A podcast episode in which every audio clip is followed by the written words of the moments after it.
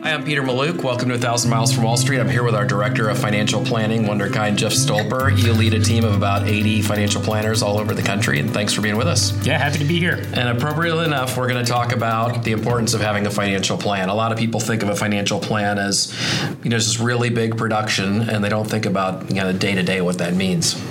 Yeah, exactly. You, you, hit on a great point already where it could be something short term as well as long term. Uh, it could be something as simple as how are you going to pay for dinner? Are you going to use your debit card, your credit card? Are You're going to pay cash. That's a short term financial plan. It could be something long term like when do you want to retire? How much life insurance do you need? How are you going to pay for your kids' college education? So there's a lot of different ways you can go with a financial plan. And so the, the most important step initially is just setting that goal. You can't really determine where you want to go without having a goal in mind. Right. So I think it's funny because when I you know, obviously we see a lot of people come in, they have financial plans from other places um, if they've been with another advisor, and so we'll ask them, you know, do you have a, do you have a financial plan already? And, obviously, some people say yes, and some people come in and it's really a, a cash flow analysis. Some people it's tax projections. Some people it's retirement planning projections, education projections. That the word financial plan means all kinds of different things to all kinds of different people.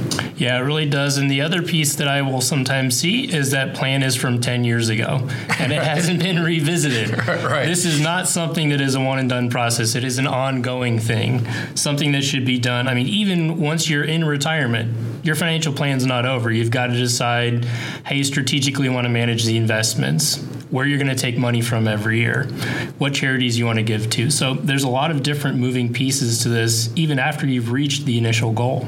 Right.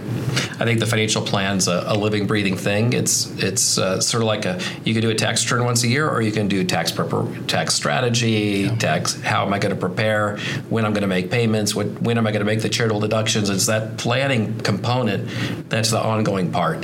The financial plan you want to update it every now and then, but there are decisions you're going to have to make all the time along the way. Yeah, absolutely, and it, really does give you a, a sense of peace, of calm, maybe as as you're leading your life, not having to worry so much about your finances and knowing where you're going.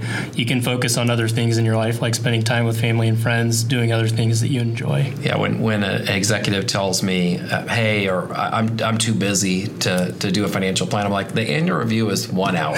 you know, you work several thousand hours a year to earn all this money, yeah. and then you have all these things you do with the money that are another couple thousand hours a year. We can't take one hour and make sure that everything that you worked for is as efficiently positioned to take care of everything you want to do and all the people you love, you know, for the next you know year and ongoing. Yeah. So you really want that snapshot in time so that it can guide those short-term decisions that you're talking about. Yeah, absolutely. And I, I think that importance of that one hour uh, can really be can really be told by, by a story. The CFP board did a study in 2013 um, that I that broke the population out into four categories, and I thought this was very interesting. It, it somewhat created a bell curve of distribution. Mm-hmm. Uh, so there's 10% that are non-planners don't have a financial plan, do almost no financial planning of any kind. Within that group, 38% having significant credit card debt, with only 47% having a plan to reduce or pay off that debt.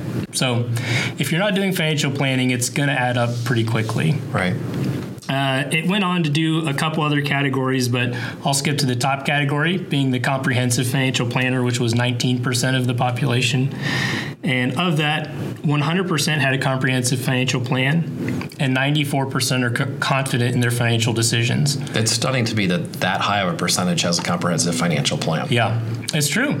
Maybe they're working with a firm like Creative Planning. they need a subcategory for how many people think they have a comprehensive financial plan, but, but don't have a comprehensive financial plan. So there's no question that having a plan pays off. Like you said at the very beginning, you, if you if you you got to know where you are and where you're going yeah. to make the right decisions along the way. Thanks for being with us, Jeff. Yeah, happy to be here. Thanks.